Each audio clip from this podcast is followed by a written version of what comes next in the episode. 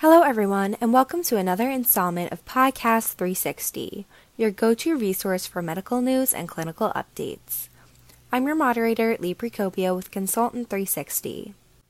Accurately identifying and describing eponymous extremity fractures is an important part of any primary care provider's skill set, yet it is an ability that comes with time and experience. Reviewing radiological findings, terminology, and characteristics of common extremity fractures is critical, as many of these injuries are often mislabeled. To learn more about properly identifying and describing these fractures, Consultant 360 reached out to Sarah Bolander, who presented on this topic at the 2021 American Academy of Physician Assistants annual conference. Sarah is an associate professor in the physician assistant program at Midwestern University in Glendale, Arizona. Thank you for taking the time to speak with me today, Sarah.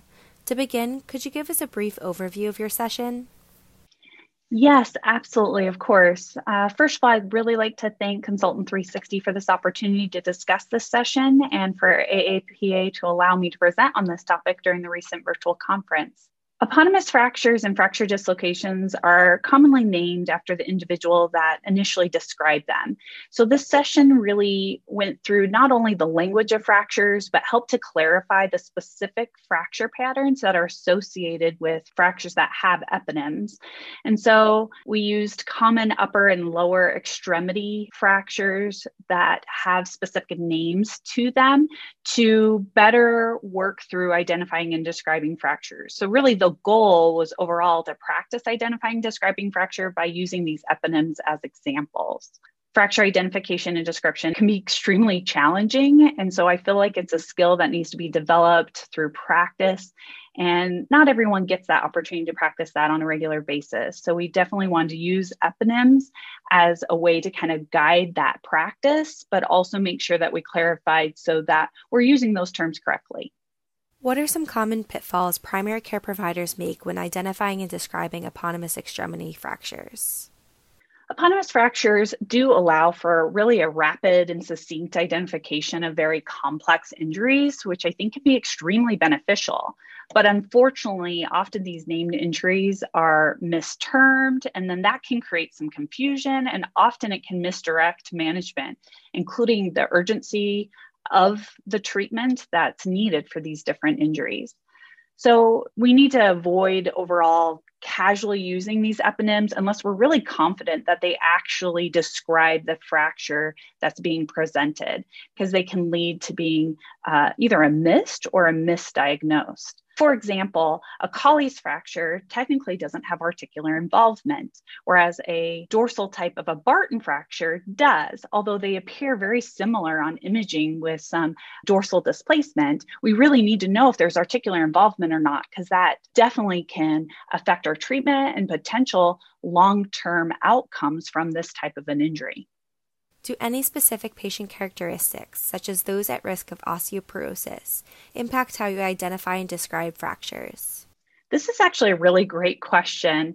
Uh, we know that osteoporosis weakens the bone, and it definitely increases our risk for fractures, particularly in certain locations of the body. For example, the hip, the wrist, the spine.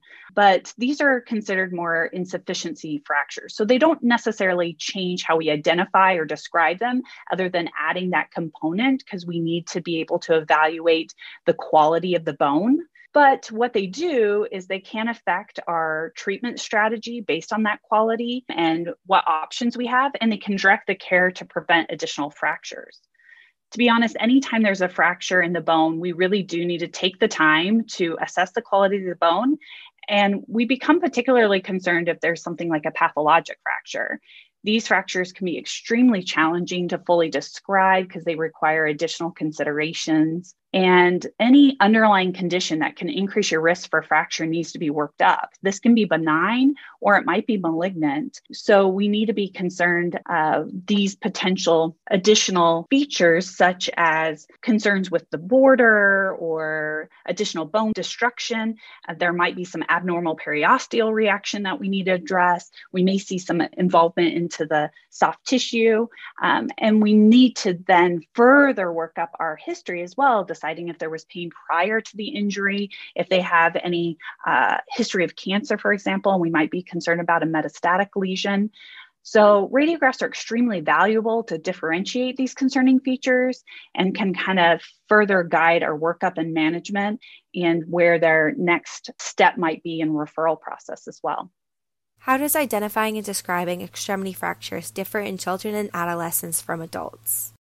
Children and adolescents are extremely unique when it comes to fractures. It's a whole nother group children have unique fracture patterns because they have more plasticity to their bone, they have the strength of their periosteum, they have potential for remodeling. So, even as they continue to heal and develop, they have these potential that adults don't have. So often their treatment is extremely different. When it comes to describing them, they have incomplete fractures, such as a buckle fracture, which is also commonly called a torus fracture.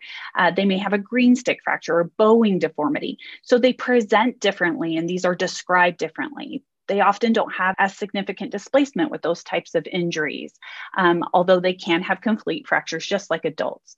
And there's several fractures with eponyms that they can share. Um, and then there's other variants that are specific to the age and population, particularly if it's involving a growth plate any patient that is still skeletally immature will have these growth plates, the physis. And if a fracture involves the physis, it needs to be further described. We actually use the Salter Harris classification, which is another eponym, and that actually helps us to determine the location of the fracture and the involvement of the physis and if it extends into the metaphysis or the epiphysis or both.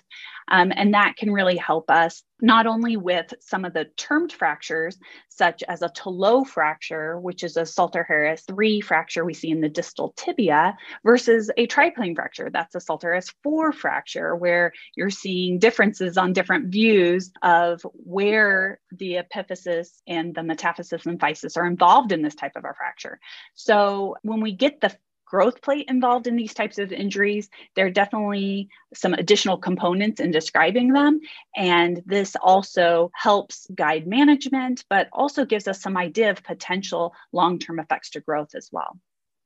What other knowledge gaps exist among primary care providers on orthopedic topics?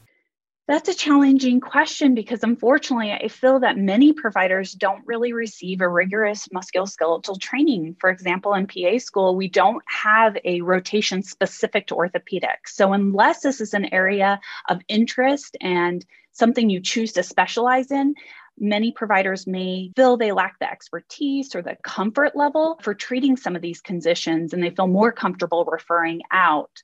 Also, another thing I think that comes up is with musculoskeletal imaging that often we rely on the radiology interpretation. And so we wait for that, or uh, we're not confident with our exam and we don't take that time to clinically correlate. And it's so extremely important that we make sure we not only take a look at imaging, but make sure that that does match up with what we're seeing in our practice and how our patient is presenting. Because often there are many uh, normal variants that we may see, especially in the pediatric population.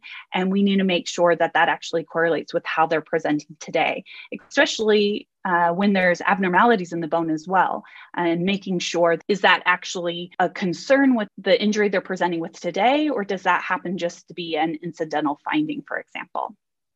I think it's hard because the topic, although it's on eponymous fractures, and the goal is to better describe these named fractures and really understand what is involved in these and how they got their name, it's more important that we know our fracture terminology and how we better describe fractures and that we can really specify location, which can be more complicated than just saying which bone, but it, where in the bone, and if there's any special terminology with that, the type, the pattern, uh, the position, that can get really complicated on if there's displacement, angulation, translation, um, and any potential complications, such as if it's an open fracture. This is something we'd want to lead with because um, that's going to definitely change our management. So there's so much more that goes into identifying and describing a fracture. And so we just need to be careful if we're going to label it and give it a name because it can be so helpful, but at the same time, we may be missing something that really is critical in the injury and how they're presenting. Thank you so much for taking the time to answer my questions today.